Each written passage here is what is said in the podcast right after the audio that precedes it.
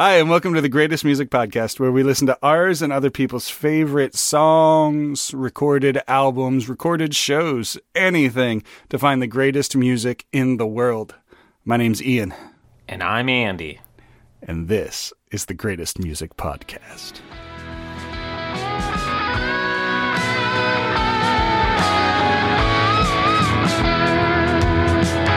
Ian, it is once again your turn, and you have brought with us something we haven't done yet a single song.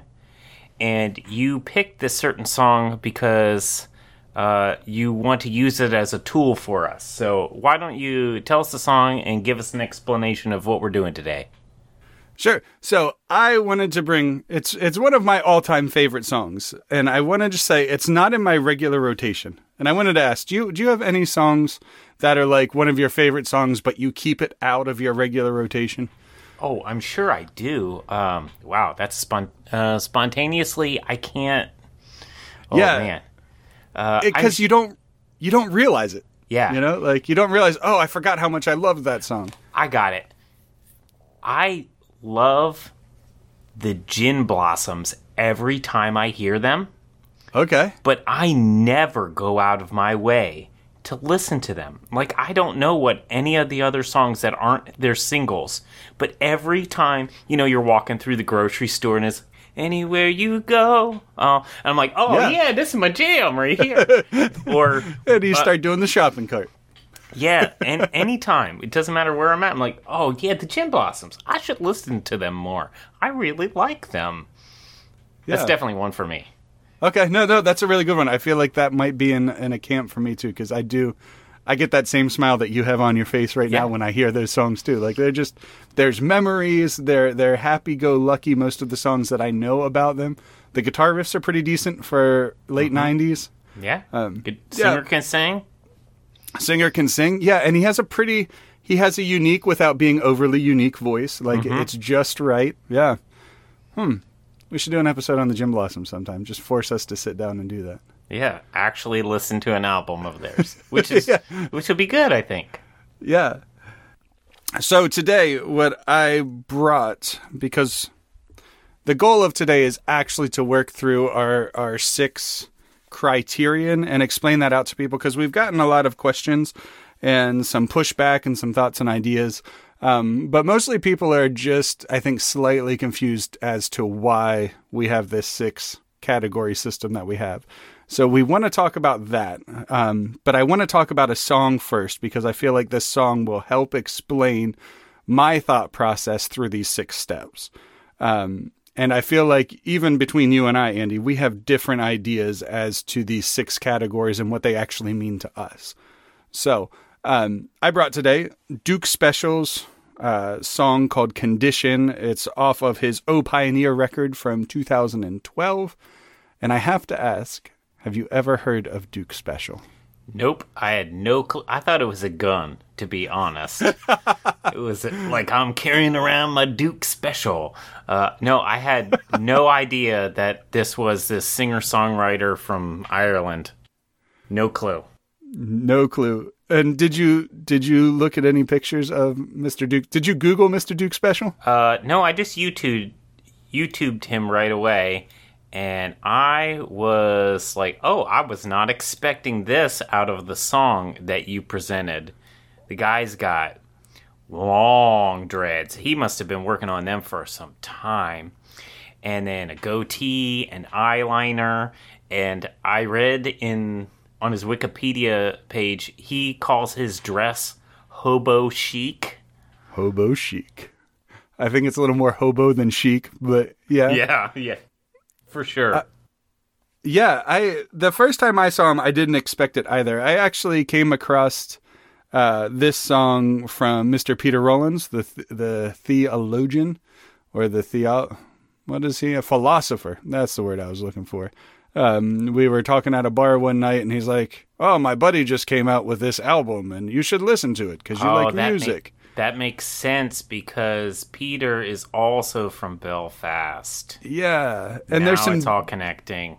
Yeah, and uh, so I don't know exactly about their relationship. I don't know a lot about uh, Mr. Duke Special, um, but he has some deep lyrics. I feel like sometimes, and and he definitely is is.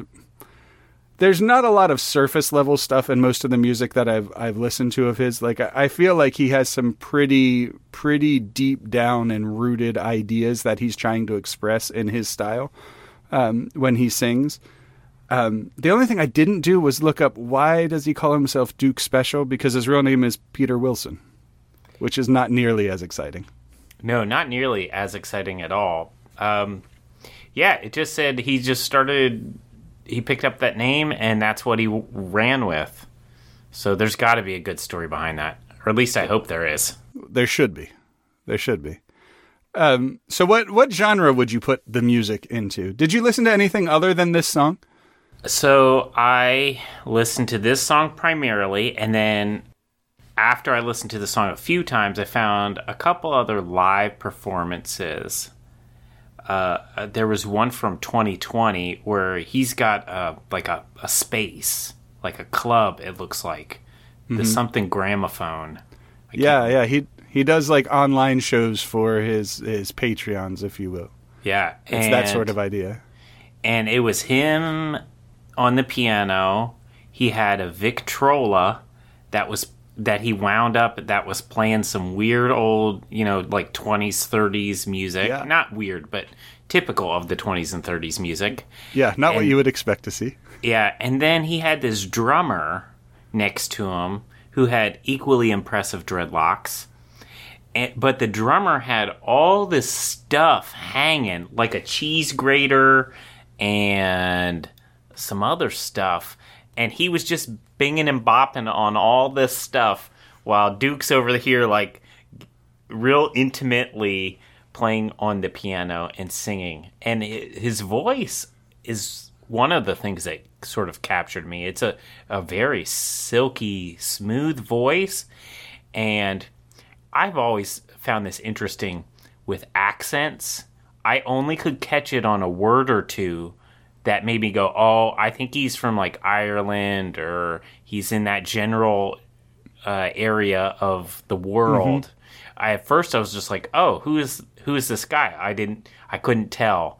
But then he says, I forget what word it was, but he says one word, and I'm like, oh, you just you just laid your hand right there. Yeah, yeah, I get you for sure. Um, but what what style? What would you call it? Like if you had to put a, a quick label on it, what do you what are you saying? He, what genre does he fall into?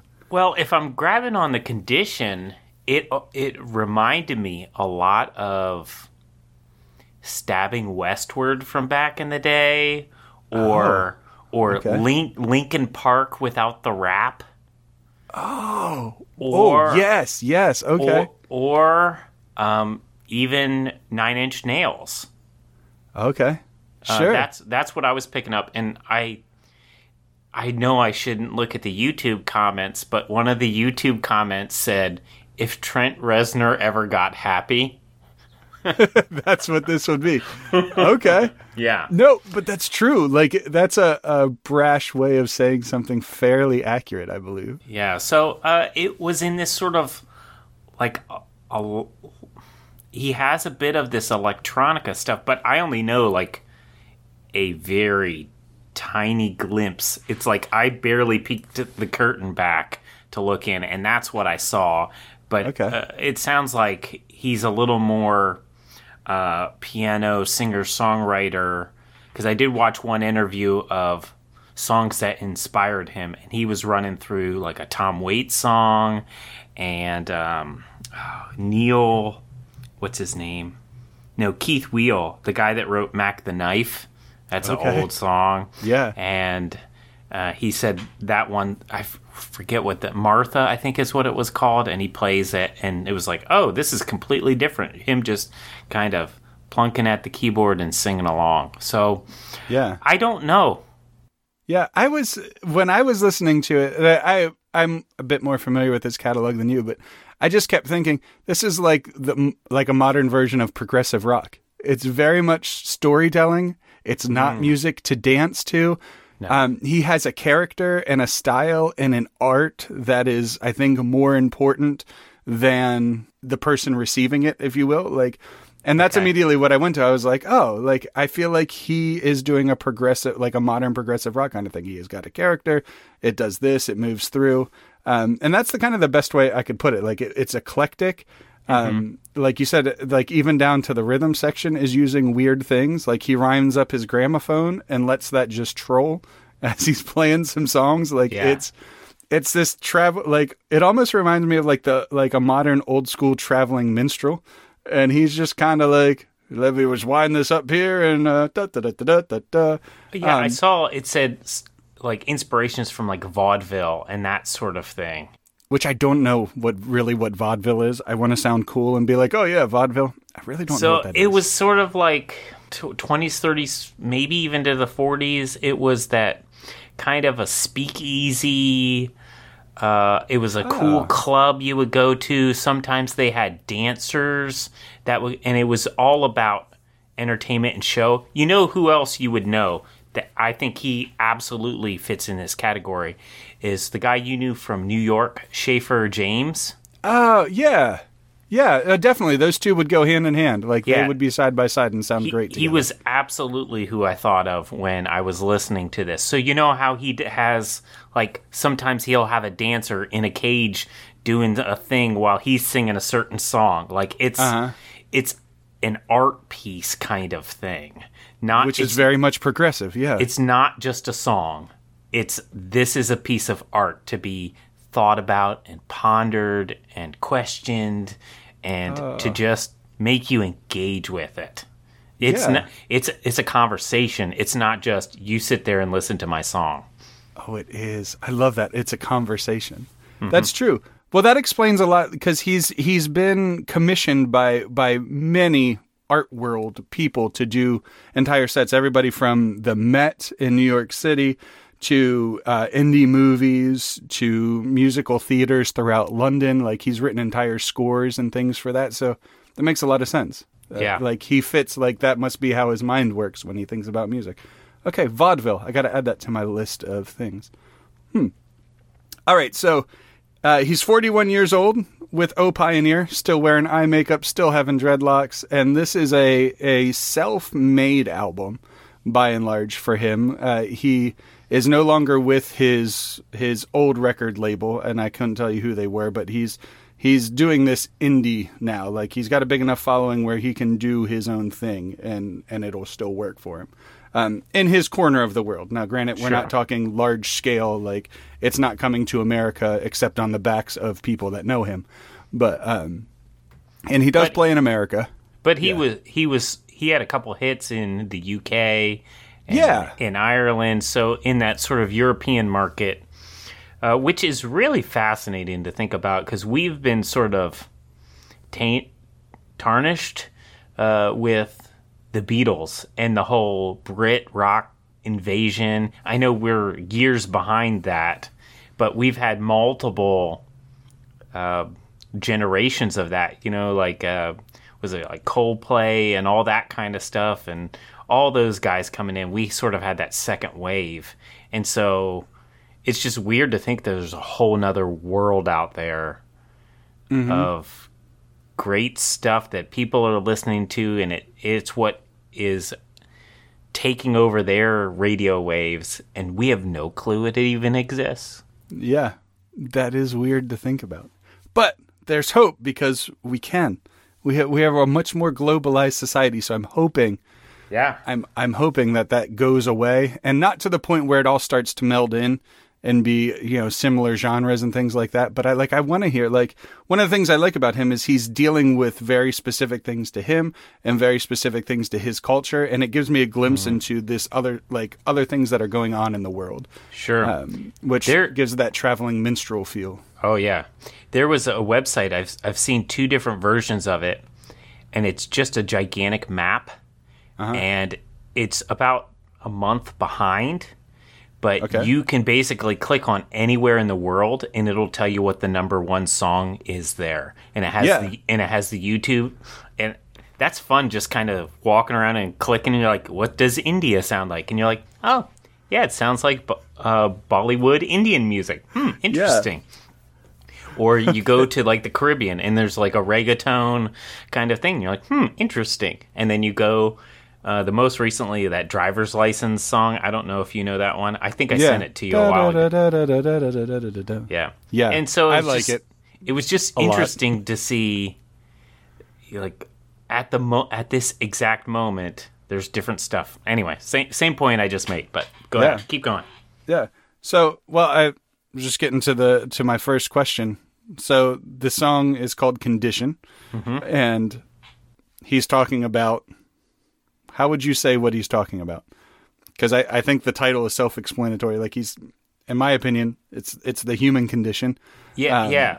I did see a subtitle somewhere. It was like wrestling with what it's like to be human, or, or I Mm-hmm. forget where I saw that. Maybe it was in a, another kind of tribute video. I, I think it's in his liner notes from the album originally. Like it- That's it's in it like was. parentheses afterward. Um, so he does quite a bit of stuff like that. But yeah, like so it begins with this this introduction that's not it's not unsettling, but it, it's definitely not complete. Like it, it sets the tone for for anticipation. I feel like I, I wouldn't say it's an uneasy. Like I'm not nervous about what's going to happen, but it's definitely like it's building and it's driving to get somewhere uh, in its own way. It felt like a beginning of a horror movie to me. Really? Yeah, Okay. like or a a drama or suspense movie, not necessarily, but like it it was building a tension, just like oh something's gonna happen. Uh, It, the Yeah. guy's gonna jump out of the closet. I don't like this.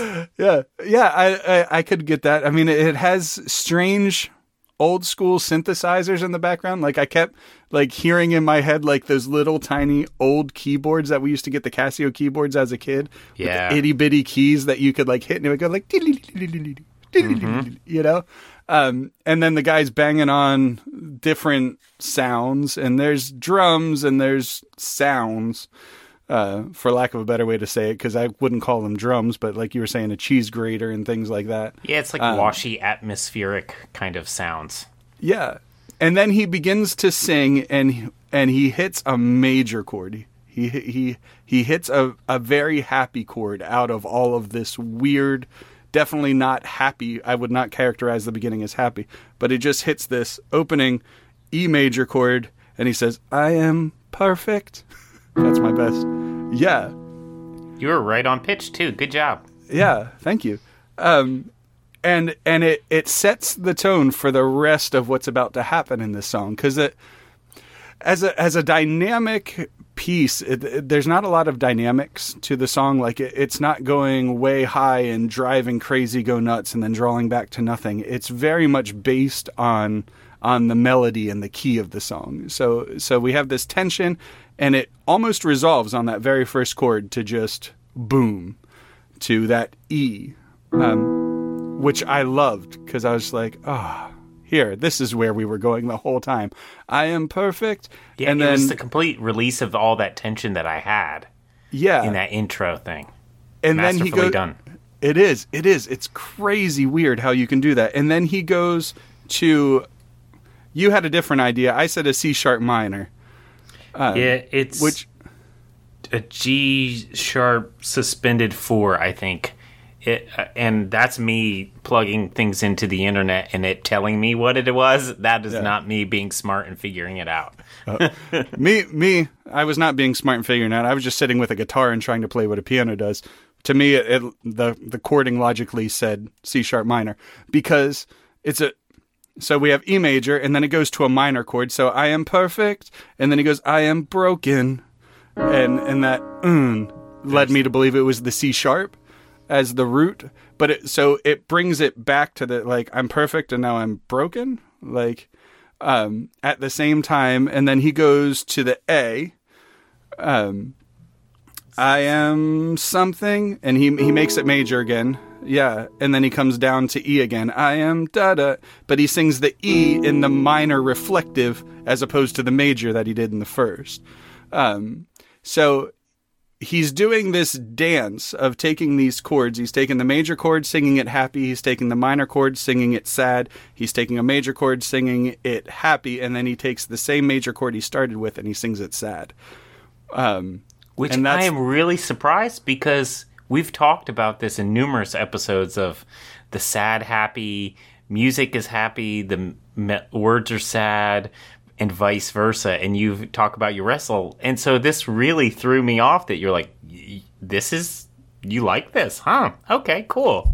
Yes, and I want to explain why. Because I So- think it's intentional. That's, you It- know it- that he's completely intentional. Yes, and and it's a deeper level intentional other than it sounds good.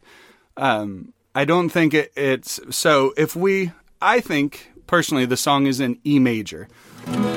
So um, we're gonna go. Uh, we're gonna do a little bit a heavy thing. So if we play a major chord, and Andy will play a major chord because it's easier to understand on the piano. So if he plays E major or something to that effect, So you, well, he's. I think he's only.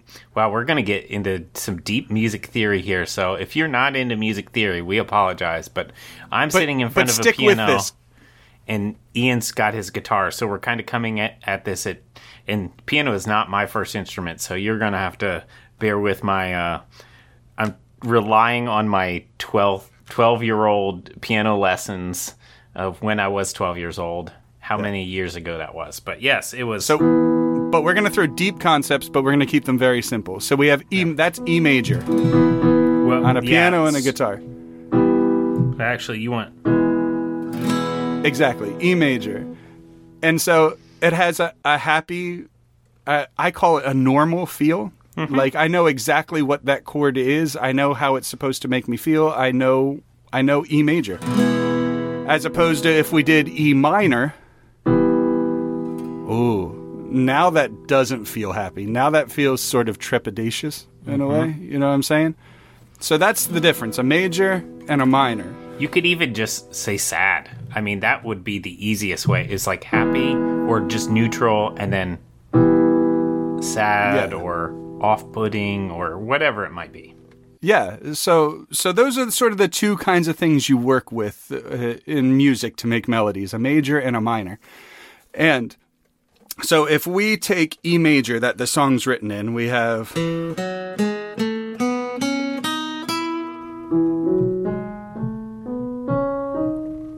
Yeah, all the notes in E major. Do, re, mi, fa, sol, la, ti, do. Right?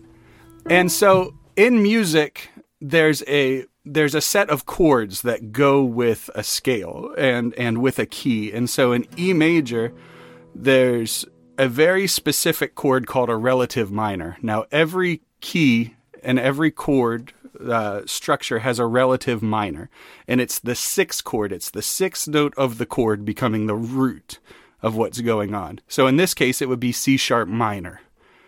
Can you play a C sharp minor? It's a weird chord. Maybe, uh, one, two, three. So that's Yeah.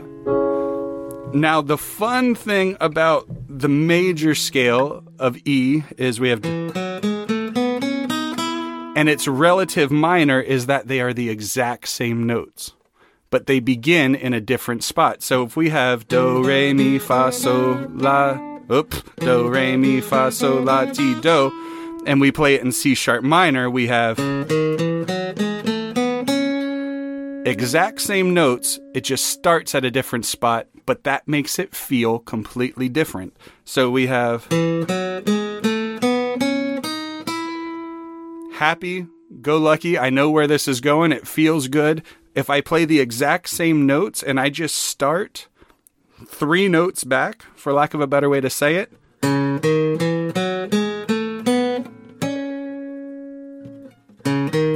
yeah. It feels like it's not resolving.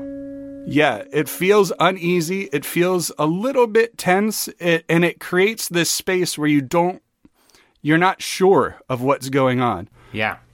It doesn't give direction on where it goes. And that's a big part of music is if you get deep into the theory and like I mentioned in the the Surviving Life podcast, that Adam Neely guy that plays the bass and was talking about Celine Dion, always looking at this chord feels like it's gonna go somewhere else. And so when you, you I think Duke Special's intentionally doing this where he's making it so it's like I'm to give you a hint at where we're going, but you can't see the whole picture or you can't hear the whole picture. Yeah. Yeah, so so we're going major to the same exact notes in a minor back to the the fourth. So and that third chord is actually what lets you know that we're singing a song in E major. That's what lets you know that we need to go back to E. And E is where all this goes. So you know it's a happy song because we play an A chord. Um, whereas if we went to any other chord, it would it would make the E and the C sharp minor fight out who's the boss in this song. So is it a happy song or is it a sad song? And that A is the only thing that lets you know. And that's why this song to me is brilliant because he begins with all the tension where he puts the beginning of the song in either that G suspended or the C sharp minor, and he lets that lead. He doesn't give you the A to tell you where this song is going. And then the song begins I am perfect. I am broken. I am da. I am da da. And it is the most subtle but perfect way to explain the dichotomy that he's singing about that he is both perfect and broken at the exact same time. And he uses the exact same chord in two different voices to say the same thing. And it is it is a melodic music masterpiece in my opinion of simplicity and it doesn't it doesn't allow the listener to interject anything into it. You can't you can't put another sound in there cuz it all gets weird really quick. It has to be E, it has to be C sharp minor, and it has to be A Otherwise, it's all screwed up. And he sings it just like that. He sings a melody line that fits both major and minor chords and major and minor feels, and his lyrics are split up into two groups, and it and it and it goes back and forth. Perfect, broken, happy, sad happy, sad. And and he's talking about existing in this space that is both of those things like every human does. There are some days where I am sober and there's sometimes I am wrecked and it's often the same thing at both times. You know? Um so that's the beginning of what I feel this song is perfect. Yeah, we've talked about that just in general in life and I think this is making more sense hearing you talk it out is it just my perception of you is we live in we've talked about the chaos and the brokenness of this world, but then also the beauty and the amazingness all at the same time, right? Yeah. You know, that's why there's YouTube, there's fail army, and then there's people are awesome. You know, yes. it's it's it's complete it's both. It's yes and or it's both and and we we talk a lot about that in sort of our faith discussions of Yes, it's both. It's both yeah. the things existing in the same spot at the same time, and we are stuck in the tension right in the middle of it. Yeah, and and there's what I love about it is in life, no matter what your faith belief is, you have the option to choose which one you're going to do. Are you going to be a part of destruction or are you going to be a part of restoration? Because they both exist at exactly the same time. Without mm-hmm. destruction, there's nothing to be restored. And without restoration, there's no understanding that it was ever broken in the first place. And that's exactly what he's singing about. And it is, it hits you on so many different levels, even though the things that he is talking about are very specific to him.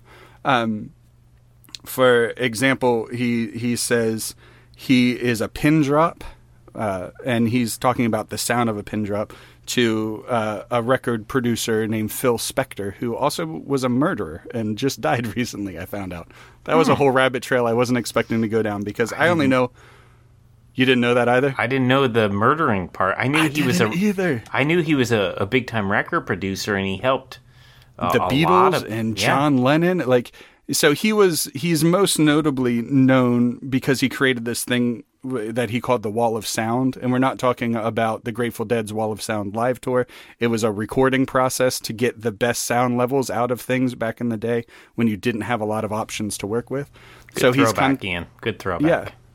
So he's contrasting the sound of a pin drop, you know, and he's this very teeny tiny thing, and he's also this giant wall of sound. Like he doesn't get to be one or the other; he has to be both at the same time.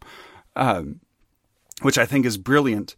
Um, so that's a part of the song that really stuck out to me, and he also talks about the the other two lines that really hit me, and I was because I didn't know them, and apparently I still don't know them because Andy can explain this a lot better. But he says also, "I am deep blue." And I am ZX81, which is in America ZX81. Yeah, um, he says ZX81 first and then Deep Blue, right? I think. I thought it was the other way. Eh, and and I want to talk about way. that too. Sure. Because there is a switch in this song that I think is brilliant. Oh, it is. Okay. Yep. Yeah. So tell me what the deep blue thing is because I totally missed it. I thought he was just talking about color and then going to a monochromatic computer screen. Well, in the liner notes in the YouTube video, it's capitalized. So I started doing some research. And in the mid 90s, um, I think it might have been MIT, but i am not sure. Uh, it was a group of people set out to make a computer play chess.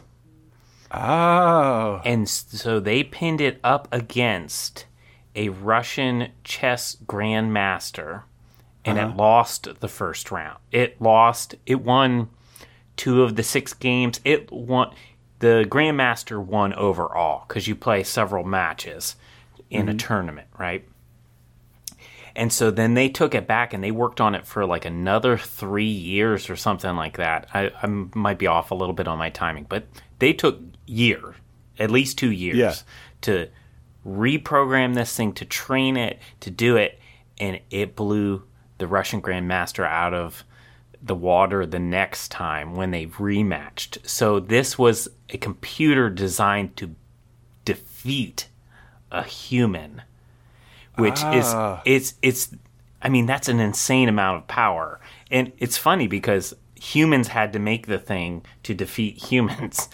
so there's a whole like mind meld right there. But and I think Z- so the ZX81 was a home computer in Ireland in Europe and it fraught was with ba- issues. Yeah, tons of issues and basically it was a glorified typewriter. Yeah. That you had to code yourself. Yeah. So and okay, so I get it now. Like there's so, a huge dichotomy between those two. Like the all-powerful computer versus the one that you have to work your butt off just to get it to do something simple for you. Yeah. It it it, wow. it screams of the rest of the song. Yeah, yeah, it totally is. Um, yeah. That's brilliant. Okay. I love it so much more now. Okay. Um, so there's an interesting thing that happens in this song. Uh, uh, three quarters of the way through. There's sort of one, two, three, four, four or five movements, depending on how you want to look at it. If we treat it like a classical piece. Um, and so the first movement is that introduction. It's that tension. The uh-huh. second movement is the the resolving to E and letting you know where the song is going and creating a positive, negative, positive, negative, positive, negative correlation musically, uh, verbally, thematically. And then he gets to this I'm a pin drop and I'm Phil Spector, and he flips it. He keeps the chords the same. He sings it opposite. He sings minor to major uh, in the okay. chords, and he changes verbally the negative to the positive, however you want to look at it. Mm-hmm. Um, which you don't realize when you're listening to it the first time, but it's a total mind f. Wow, like when I've you never, start, I didn't digging, even catch up on that. Yeah. Now that you say it, it's like, oh, that completely makes sense. Yeah, he wow. does it, and and it's subtle and it's brilliant and it's hundred percent calculated. Like I don't think it was a happy stroke of like whatever. Like I feel like he did it because he's playing the chords the same, but he changes how he's singing and he changes the words. Um, and then we move on. Like so, he does that for another five or six lines, and then it moves to the beginning of the outro or the outro, the the the fifth movement part or the sixth movement part of the song. I forget where we're it at. Finally breaks. It finally breaks. Yeah, and he sings. He puts it in harmony, which I think. I mean, he doesn't do anywhere else in the song as he's wrestling through the "I'm both of these things." He gets to the end and he splits off in harmonies that sing in both major and minor. well, and I think the the part that he just came out of there was a part when I was listening to it, I was like, okay, yeah, I get the point, but now that I'm, I'm, it was the monotony was I think purposeful. Yeah, yeah, because uh, he gets to these stuck, last lines, being stuck, being stuck in between the stuff, being stuck in between this and that, being stuck in between this and that, and he just kept hammering the point. I'm like, I get the point, Duke. Let's go. And but that's that's how life is, right? We're we're always stuck. It's always there, man. Yeah, we're Okay. we're and I think what he's trying to say is when we're fighting to be in between both of these things and we're not just being both of these things whenever the situation calls for it, it gets like you know, he says So the lyrics are when all these fragments start to roar. That part, yeah. playing like an orchestra. Sometimes it's hard to hear yourself think. It's, like the it's like the words are crawling back inside the ink.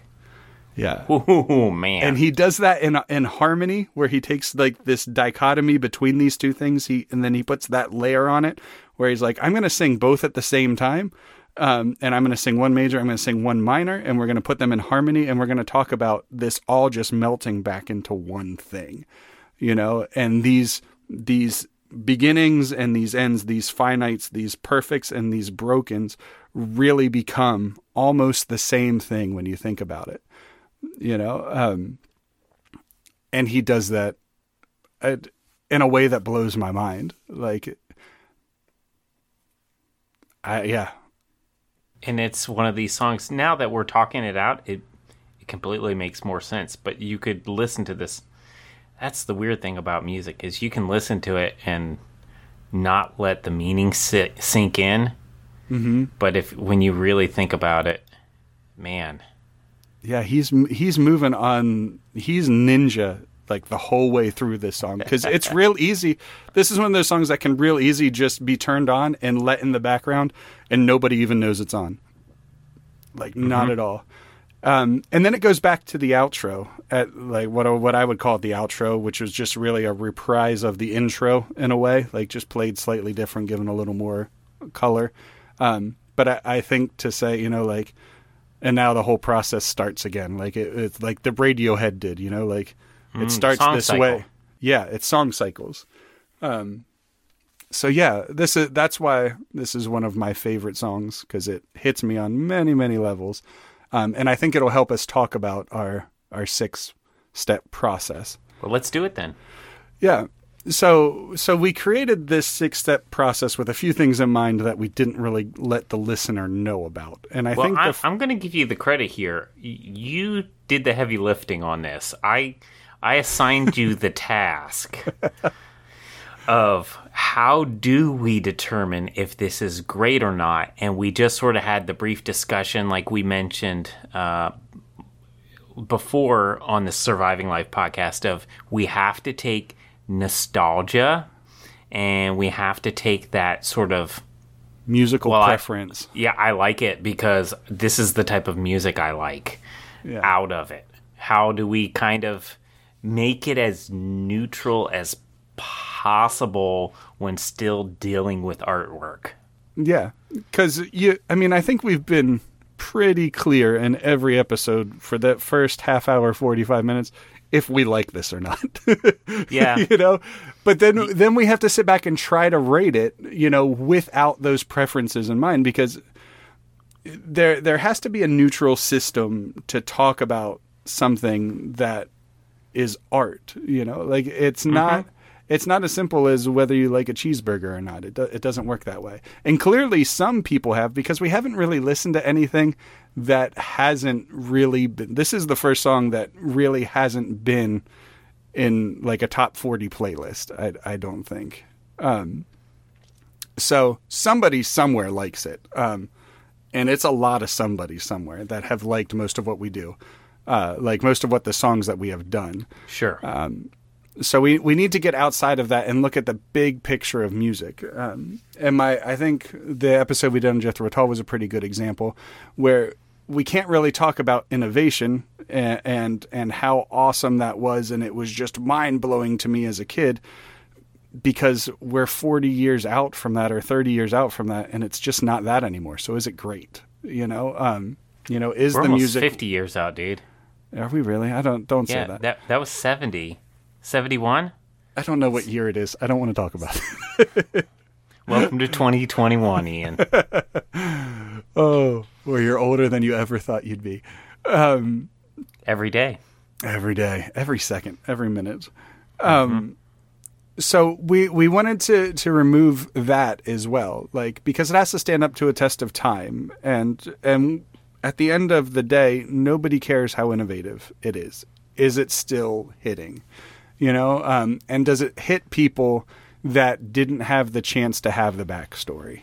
Um, is kind of what we're looking at. So we we, me, I threw out these six categories, or I threw out a, a couple of categories, and I think you said a few things back, and then I said, well, we'll do these six, um, and we'll make it five out of six because nothing's ever perfect. Um, although, Except Chris Stapleton. yeah, um, man, I might, I think some man crush might have gotten in on that one, and so go ahead. Well, I- and this goes back to musical prefer- preference and just liking something to like something because and I hate to keep going back to the same thing, but your outro I thought thought was great on the Surviving Life podcast where you're like sometimes music just has to be good. It, it's good cuz you think it's good. That's the only criterion you need. Yeah. and and we I think you and I do this just because I, I know like for to. me this is yeah, I like to do this. And I know this isn't everybody's part of tea. Like we've been watching our analytics. Some of you want the first 15 minutes. You know, the, there's a, there's about a third of you that listen to the first 15 minutes, so you have an idea of what you're about to jump into, and then you just go listen to the playlist. We get it. That's awesome. There's some of you that listen up to the point where we get to the part where we're talking about is it great or not, and you're like, I don't really give a rat's rear if it is or not. This is what I think, and here's where I want to go. And then there are some of you that want to duke it out in the is it great or not arena, mm-hmm. and and that's that's music for everybody. You know, like it's there. Everybody in life is in one of those three places. Yeah, I You think know? it's awesome that we unintentionally found this. Yeah, yeah, and and I think it just it just speaks. And this isn't any different than how it has ever been in the world. No. like it has always just been this way. So we're going to talk about our six categories. We'll relate them to this song, um, and then we'll see where we end up. So when when we talk about technically great, I like to default to Andy because when when I originally think of technically, I I want to know was this recorded properly or was there a better way to record this? Was there a better way to mix it? Was there a better way to put it together? Um, and for you know sometimes we have to go back and say for the time period this is the best they could do and you have to give that to people you can't stack 1920 against 2020 like their the ability that they had was very different. So for me technically is is about the mechanical process um, of the recording and the mechanical process of the playing.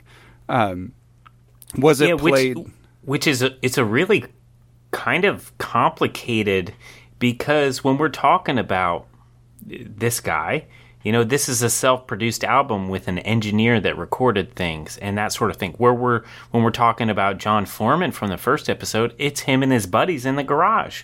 Or when we're talking about Beatles, we're talking about being at Apple Records with um, George Martin, right? It's all across the board. So being a band, and this is a thing that we I don't think we've hit at at all, is being a band and recording music. It involves other people, whether you like it or not. You can be the best perm- performer in the face of the planet, but at some point, you are going to have to involve other people, whether it's uh, someone to distribute the record, or somebody to fund the record, or somebody to help you produce the record, or whatever it is. I mean, there's only there's not too many, and I this is going to be an obscure reference here, but uh, just f- with musical taste and such, the only one I know of that really hit without, and we have the beauty of the internet, is Owl City. You know, hmm. Owl City. yeah Hi- His first album, he recorded in his basement with Pro Tools and a thing, and he put it up on his MySpace, and that was it. And Can he blew just- up. he he's also friends with Matt Thiessen, who happens to be a musical and recording oh. and songwriting genius.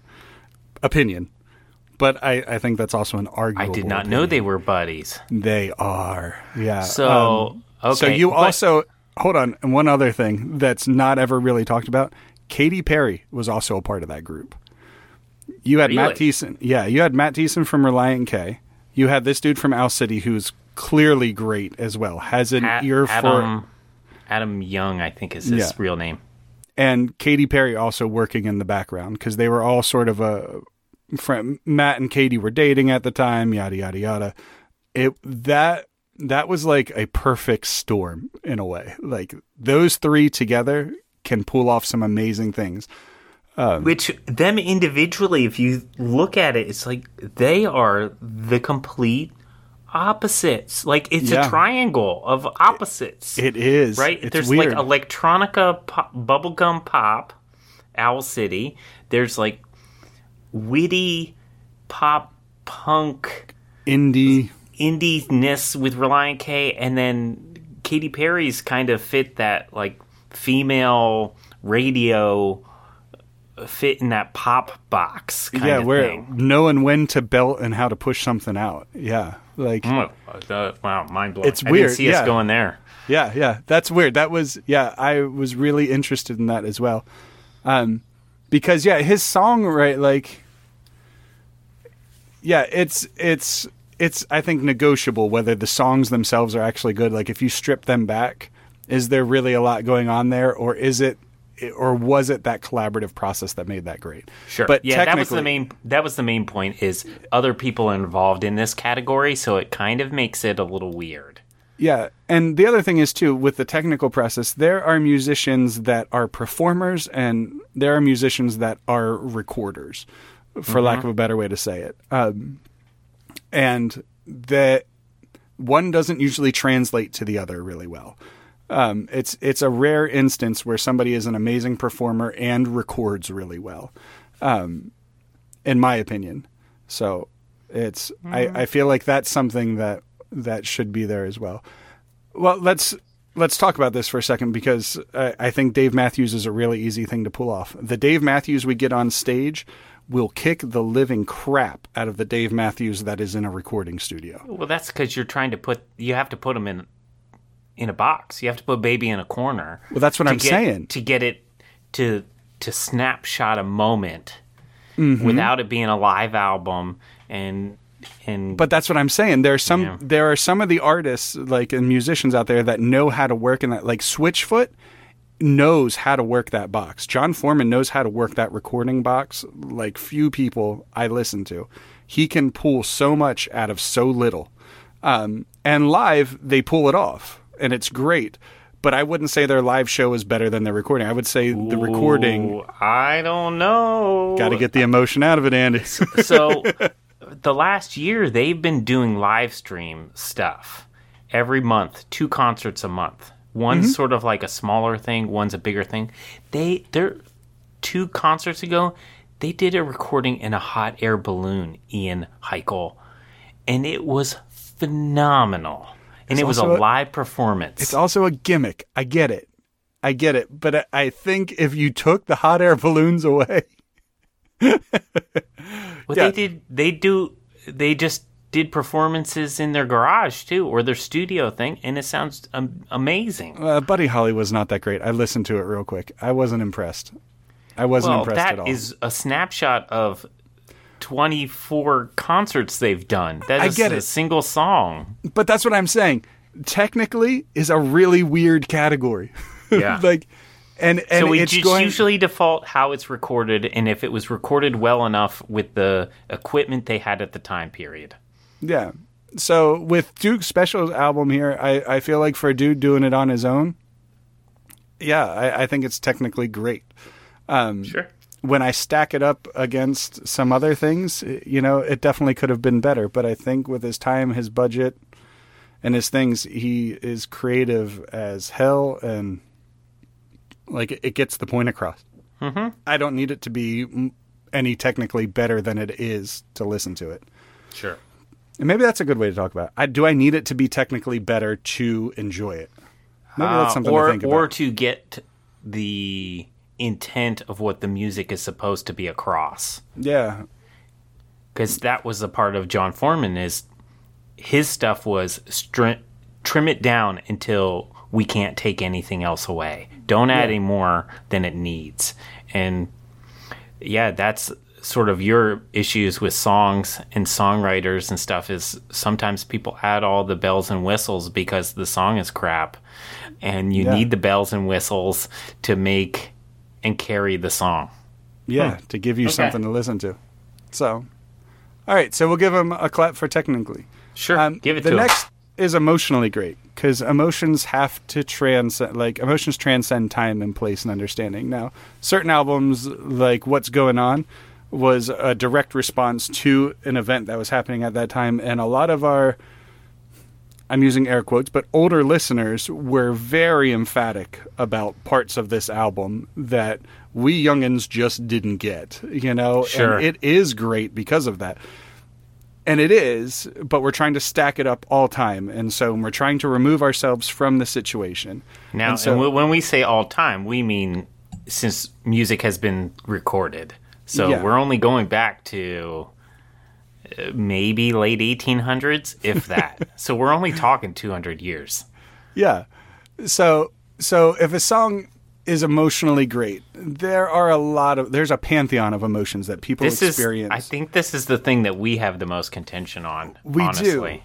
do. We do. And whereas Andy believes that it can be one emotion done really well, I feel like it needs to touch on more than one. And I feel like how many it has to touch on has to vary. Like it varies, you know, is it just one song? Is it a small concert? Is it an entire album? Because I feel like as an artist, that's your job is to bring these things forward in life.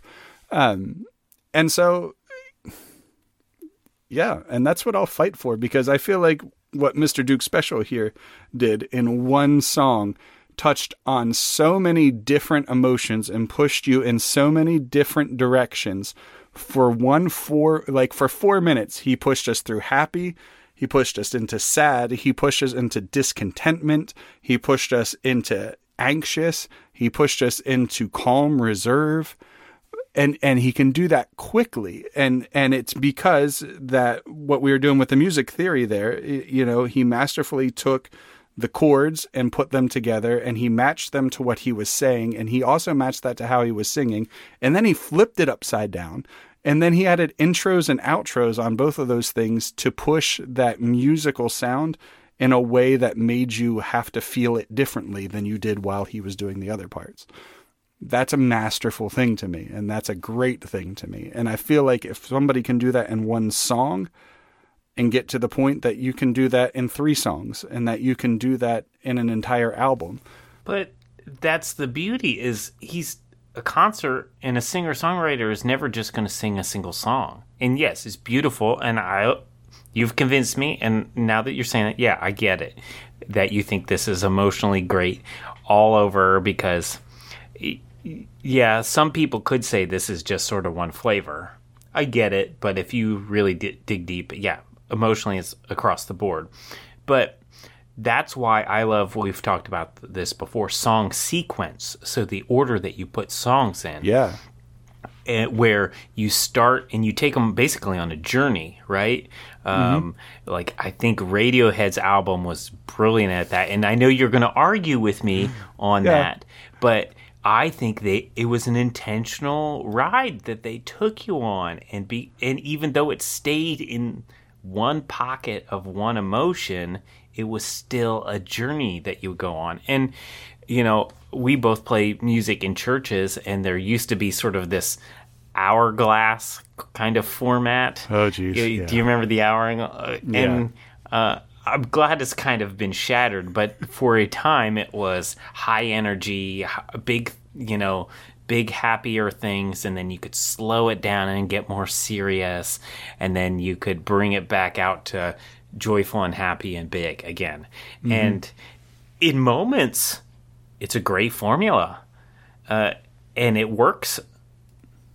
You well some performers overdo it and some environments overdo it and it's just one of many formulas. I mean you could go just this song works somewhat on that formula where it starts um, big and expansive brings it back in and then expands it back out again. Yeah. Yeah. I could i, mean, not- could see that. not from an emotional point like not like big expansive emotion small emotion big emotion but like amount of sound if yeah. Mm-hmm. Musically and well sort of I don't know. I would maybe argue it emotionally because at the beginning you have all this tension and all this stuff, and that release of that first uh, E chord, you know, that like even just hearing that now, it's just like ah, Yeah. and it just calms your nerves and you relax. Shoulders come sort of- down a little bit. Yeah, and it slows down and you calm down, but then uh, like he's building the tension back up, and then well, he's almost like a double hourglass actually.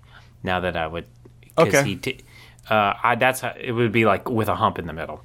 So it's not necessarily, you know, It's not saying? as wide as the ends, but yeah, I get It what you're saying for sure. it would it would have a hump in the middle. So it would be big and then would come down and then a hump and then come down and then go back out. So anyway, that's where you should see think- Andy drawing in the air. Everybody. Yeah, I'm It's drawing great. in the air. I can't help it.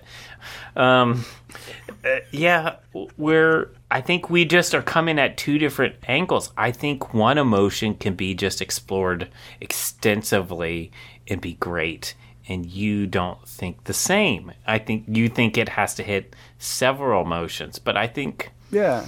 Uh, Because I, I, I don't know. I think we. In my I'm caught- defense, Okay. Well, I'm In caught in my- the middle because I think sometimes we just abandon emotions sometimes. It's like, well, that's too sad to think about. I'm not going to do that right now. And we walk away from it because we want other stuff. And sometimes I think we just need to do a deep dive into a single emotion and to feel the feels. yeah, I, I would agree with that. But I feel like emotions, they are there because they reflect something else. Like, and so, so whereas sadness is generally the lack of happiness, and happiness is generally the lack of sadness or things like that. I feel like they have to be explored together. Like, because you're like I feel like we get into beating a dead horse. Like like you were saying, like I got it, Mr. Duke special. We're doing this. Like I get it. you know? Yes, but that was in, an intentional purpose. Like he was specifically doing that. And I think you have a And problem when people don't do it intentionally, when they just accidentally come on it or find it and then they exploit it. Yeah, because I feel like that's not a masterful way of doing it. Like, we like all don't get we, to be masters, Ian Heichel. Well, Sorry, but that's what we're looking for. we're looking for great. So, like Beethoven, dun dun dun dun dun dun dun. dun by itself is interesting. It's great. It's not. But when you add the the the counter melodies, and that's doing doing a, a happy frantic this and and we have angry and like bong bong bong. It's only when they're set in contrast that you actually see that they knew what they were doing. Like it's only in that moment that you saw Beethoven was doing something with that.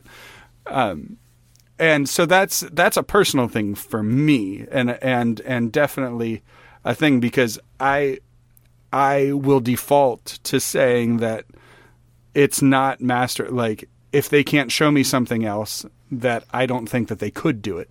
And you you, will see the say reference point that they're I coming do. from. Yeah. And and like I was saying when we were talking on the phone the other day, uh, like it's it's like painters. They have to prove that they can do realism before they can go do some effed up stuff over in the corner. Like I don't like if all I see is the weird things, like the abstract and this and that, I don't believe they're actually a great painter. They can be a pretty good artist because they're able to evoke something, but I don't think they're a great painter because they can't do like because they can't produce something else. Like um they can't do if they can't do realism they can't do this like and i need to see them both at the same time like i need to see both parts of that um personally everything i'm saying is much more in reference to me than any absolutes that are in the world but but that so that's why yeah And see, sometimes I think you just need to wade in the ocean of sadness and float out to the sea and not even be able to see the coast. To feel completely lost, to go completely metaphorical here, right? I can I've only seen it in movies, but I can only imagine the despair it would be to be floating in the middle of ocean and not be able to see land. To not have a reference point and I think it's okay to do that. Yeah, but if you were always in the ocean and you never saw land and you never knew it existed, you would make it up. Like there's studies to prove that. Like you're you you will make up the opposite of what you're dealing fight with. me this whole. We are never going to come to terms on this. So I'm That's willing to. s- But, but that's, what I love about us. Yeah. Yeah, And we're still That- friends. yeah. so, So do you think this is emotionally great? Yeah. Yeah, I do. I think there was intention and purpose, and see, I thought it was all.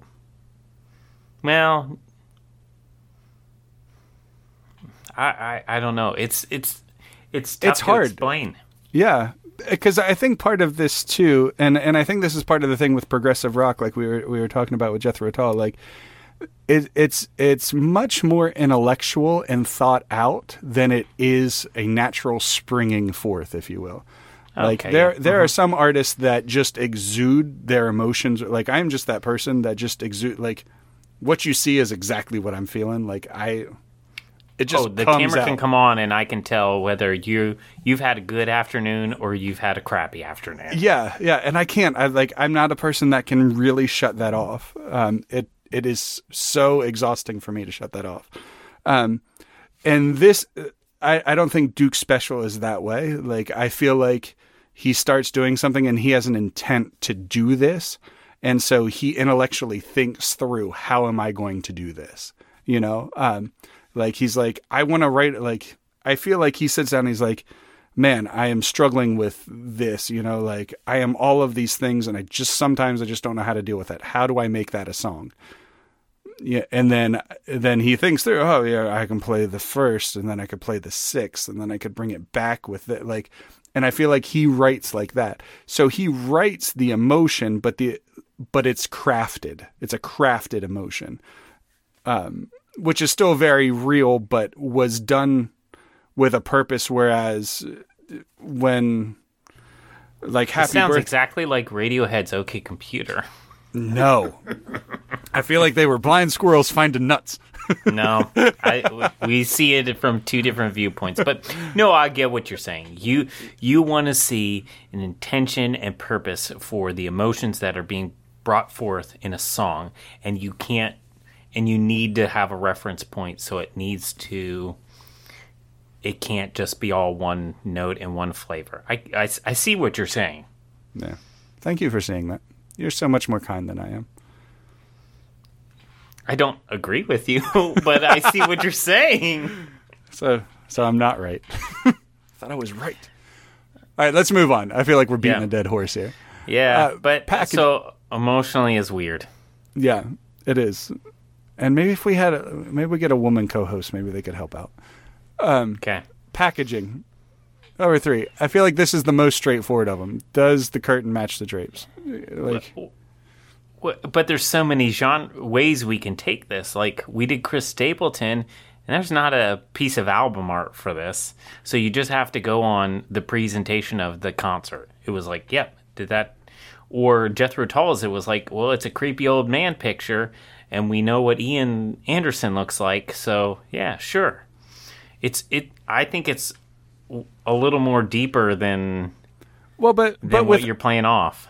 Well, but with OK Computer, like that was a pretty obvious one too. Like it was a, a very intellectual. Is it this or is it that? Like what exactly? Like it was something that made you have to confront the like you had to confront that picture and try to spend time with it, which is what the rest of the album to me was. Like you have to confront this, you have to think about it, um, and so I think it matched. Like I thought that was good. Whereas, um, what's I think you thought Grace Potter didn't match, Yeah, or Marvin it- Gaye.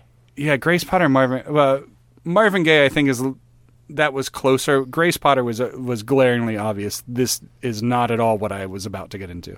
Well, You it know, was uh, an afterthought, I think. That the photo. Yeah, I think, and that's what we came to. But regardless of how they came up with what they came up with, that picture did not represent anything that was about to happen in this album, other than that's her and she sings. But the, even that picture of her doesn't tell me like that picture of her to me said it was going to sound much different. What she was about to sing was going to sound much different than what it sounded like. Hmm. Okay. Uh, can an analogy? Because I love analogies.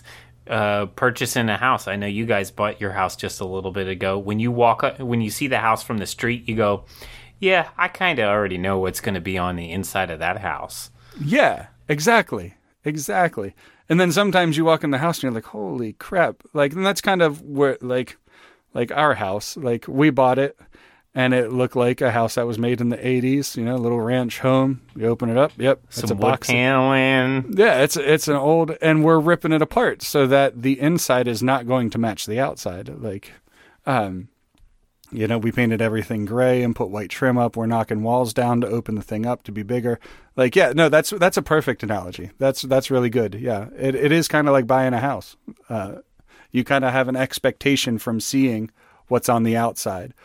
There's So- a really good show on Netflix, I think it is, and it's oh, I'm trying to remember what it's called, but it's like Inside Beauty or Inside Interiors or something. And basically, they go around and find houses where they look like a plain Jane house on the outside, but something wild is going on, on the inside. Like the Yeah. first episode, the basement, the guy's man cave. Is the baseball Is- one?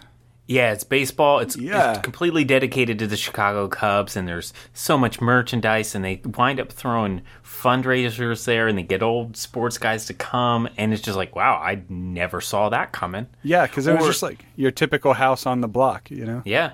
Or there's another one on YouTube. It's not a part of that program, but the guy basically made his basement into a miniaturized version of Disneyland. Like he replicates So weird. like the the the walkways into different rides and he has the music playing and he copies what like the door handles would look like. Like if um which is that Alice in Wonderland where the door handle is like actually alive? Like he replicates that? Yeah just weird stuff. And so you would never know walking into his house that there's a miniaturized Disneyland in the in the basement Yeah. Hmm. And the long and the short of that is we're trying to avoid that. we want to know that the outside looks like the inside. yeah that that's what makes packaging great. If it can communicate in a picture what the artist does in sound, that's that's the beauty of packaging. Can I visually see what I'm about to hear?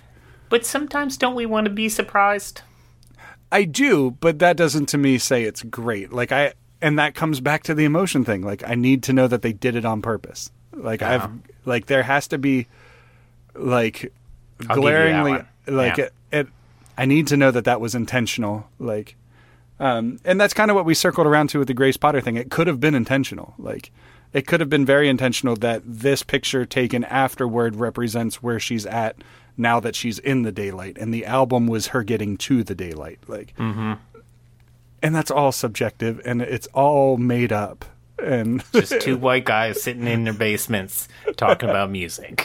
yeah. In that case was somebody who was halfway across the country who was sitting in her basement. Yeah, exactly. so so packaging uh, i don't think mr duke special gets this one because i don't see a dude with dreadlocks eyeliner with dingy dirty clothes. Like it kind of fits the sound but i don't expect to get deep heady. Maybe i do. I now i'm more confused than ever now. I'm what do you think Yeah, I was not. Exp- I saw that picture and I was like, oh, what kind of weird crap is Ian sending to me?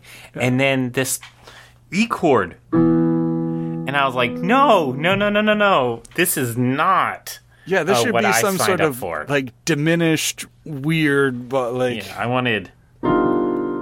yeah something wanted like that something weird. And then him being totally. I mean, the cheese graters and all that stuff the the percussionist is doing makes sense, but. Yeah. And maybe with Uh, his earlier albums, it made a lot more sense. And I mean, uh, he's 41 at this point, and this is his 12th album, I think it was. No, seventh studio album. So he has journeyed as a person quite some distance at this point, and maybe earlier in his career, the dreadlocks, the eyeliner, and all of that made a lot more sense for his earlier stuff. And as he gets older, it it doesn't, but it's who he is now, kind of. Well, thing. he doesn't. I don't think he has them anymore because I saw a concert from last year, and he he just has, uh, you know, a sort of standard guy's haircut with a goatee, and he has no makeup on. And he's, He's just also chilling there. fifty now. True. there is a time to grow up. well, and I think there's a time where your hair starts falling out, and when dreadlocks get that heavy, it just Yeah. makes it all the better. and it's all gray now which that then leads us to authenticity i think right? Is does this person do we get a glimpse of who we think they are really trying to be here? Yeah, and with him cutting his hair it's just like yeah i think this makes sense right he's not still trying to be the the 20 late 20 early 30 goth guy that's trying to be artsy like Yeah. he's he's stepping into this new thing it's not that the art uh, is invalid now but it's, it's just not who he is right now. yeah You know, like Mm-hmm. he's just at a different point in life. Um, yeah, I totally agree, and and I mean, and that that comes across in so many different ways. Like it's um, for me, one of the things I listen to as well is you know how much production was actually done on this album to make it sound good. Like, are these really the authentic instrument sounds, or have they been manipulated in such a way to make them fit that you know it's just it's more electronics than it is actual live thing like that's one of the things i listen to as well. Like how real are these instruments? How real is this voice that i'm listening to? Um you know because there's there's just a lot of stuff that's done in recording that we don't realize happened. Um because your your well that's the whole point of recording is to make it so you're not known. Yeah. You know, especially I, I like live sound better. And your primary job as a live sound engineer is to make no one know you are there. yeah It's like you want to be in relationship with that. You don't you don't want the feedback. You don't want like, well, that guitar's really loud. You don't and then the person turns around and looks at the sound guy. Like that's that's the last thing you want to have.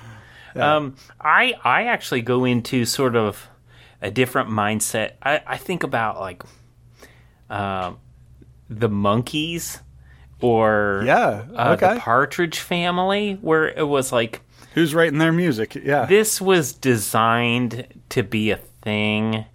And like i know davy jones where he was in it and he was doing stuff but they were like yeah it's kitsch. We're doing this for a purpose. We're, we're driving around in that weird monkey mobile just to get girls to buy our stuff right? We're not doing this because this is what we believe in we're Yeah. doing this to make a buck and that's where i have a problem with all these and I'm going to call them stupid, but that's me. Uh, all these stupid talent shows, like The Voice and American Idol. American Idol's the worst, personally. I mean, they were pretty good the first couple seasons, but now it's just it's a formula of you you can belt, scream, sing this thing, and pretend like you have emotion. Well, and some of them do. Uh, I, like um, I don't want to throw the baby out with the bathwater here, but for the most part, it's like, "Yo, dog, that was that was really good," and I'm like, "N- "Was it though?" Like they could they could do the things technically, but are they really? They're just replicating something we've already heard. Are they being true and real to who they are? And some people do get on those shows, and they are those things, but uh, there's a good portion of them that are just trying to do what they think is going to get bought.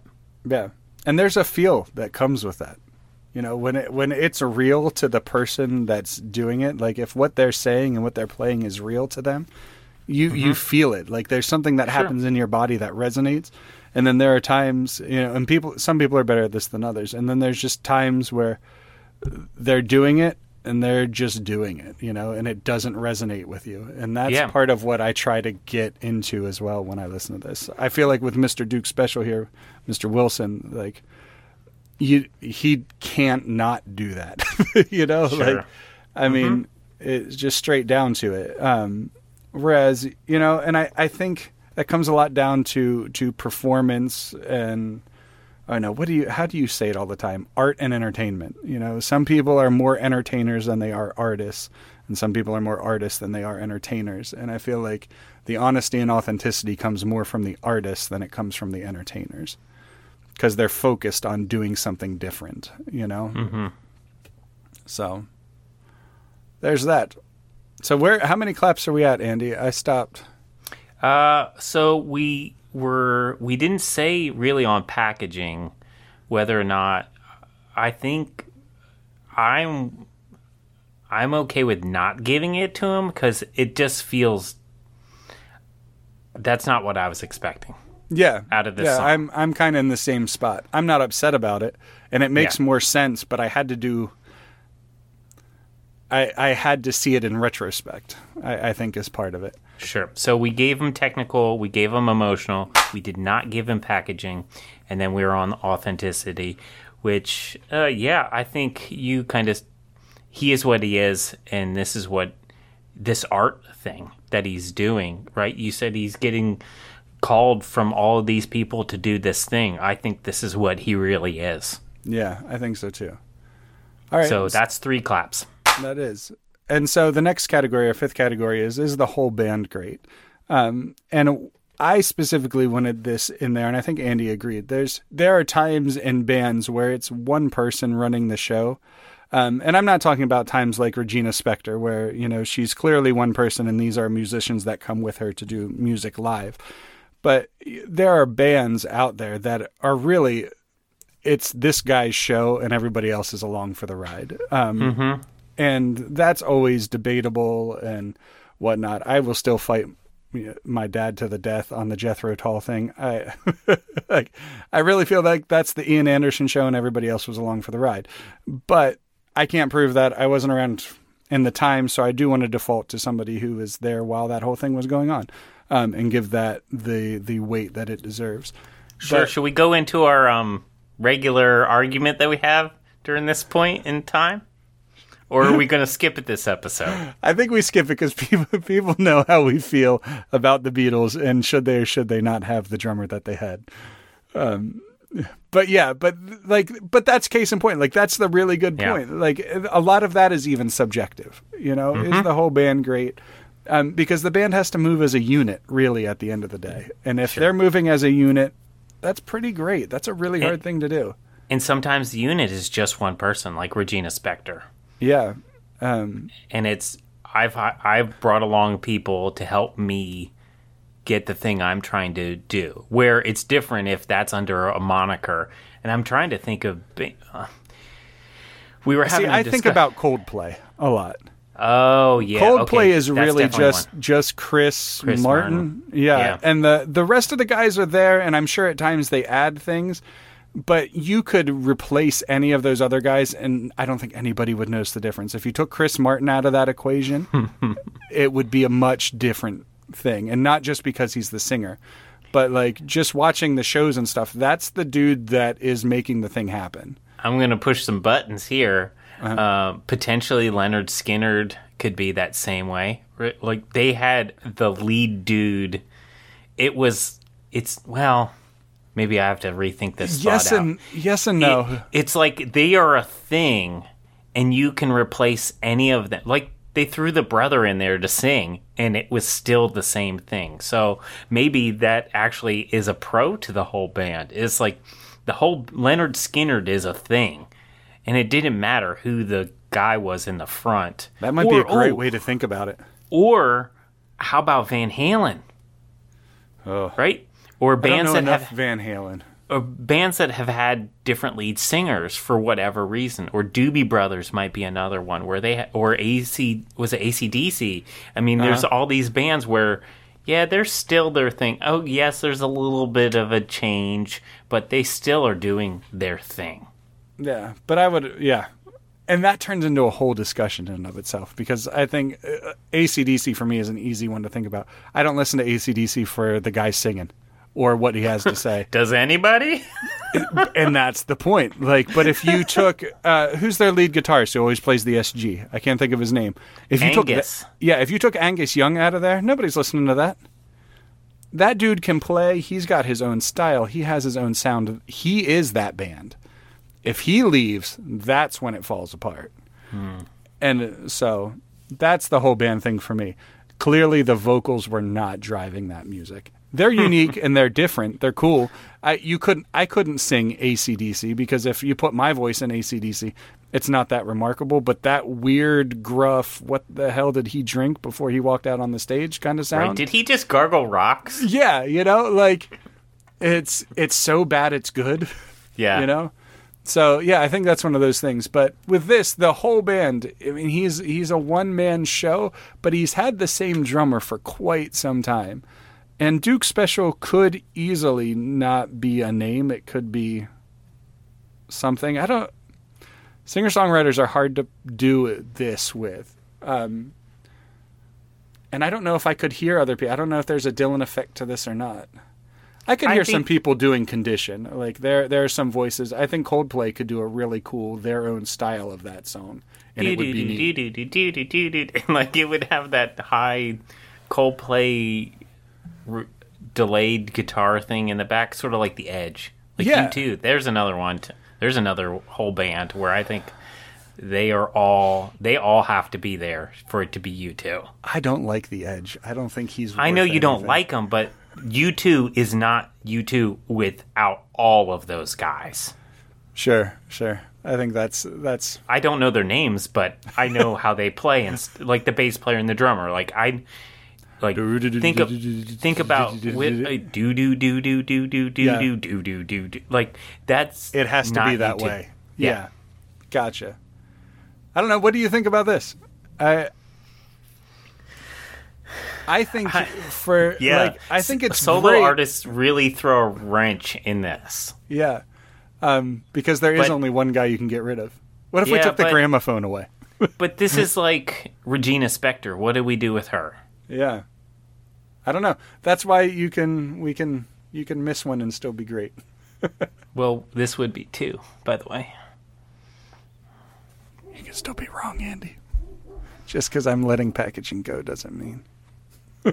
So we're letting whole band pass us by, right? Is that what you're saying?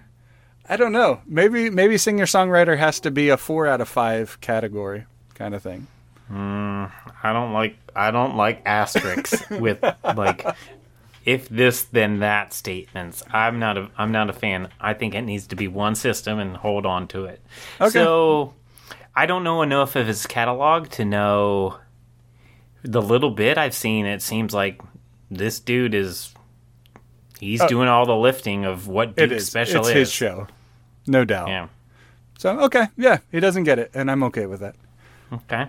Um, and then the last category, arguably the most subjective, is Am I Changed? And I'm glad that there's two of us because this really goes a lot of different ways. Like, there are times when it lyrically, like, I'm given something new to think about. There's times, like, with Duke Special here, um, like, not that there's not a lot to think about, but then just like from a technical aspect, like, I've learned something about music because of this song. theory and such. Yeah, music Yeah. theory. I've learned new things about culture through it. So, like, those are the things I'm looking for to change me that can sort of surpass time. Um, you know, like with what's going on, I learned about the the whole riots down in Berkeley, California, that I was never taught about in school, which were actually a really big deal. Yeah. Um, and so it's not the music itself sometimes that changes me, but the the circumstances around what are going on. Um, so I think this is a pretty cat like a pretty easy category for almost any artist to get, um, because if there's some sort of art to it and some sort of intent, it works for me. I think Andy's a little harder on this category than I am because he's looking for something different. But that's what I'm getting at when I think of this category. Yeah, so change I've almost and it's probably unintentionally. I kind of throw in would this get put in some sort of playlist that I might actually listen to? And in and so this is maybe me trying to sneak in enjoyment and likability of Uh, to be quite honest, I think that's what it is. Is has this changed me enough that I like it? and not just that I want to listen to it over again, or has this changed me enough that I just go, "Yep, that's a that's an interesting thing," and it gave us a glimpse of that time or that era or the moment that artist was in. Uh, so yeah, this this one has very blurry boundaries for me.